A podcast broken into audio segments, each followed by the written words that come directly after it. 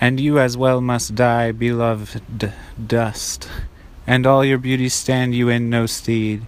This flawless, vital hand, this perfect head, this body of flame and steel, before the gust of death or under his autumnal frost, shall be as any leaf, be no less dead than the first leaf that fell.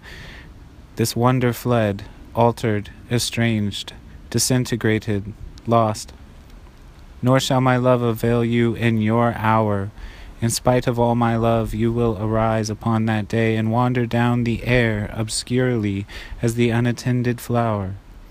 It mattering not how beautiful you were, or how beloved above all else that dies.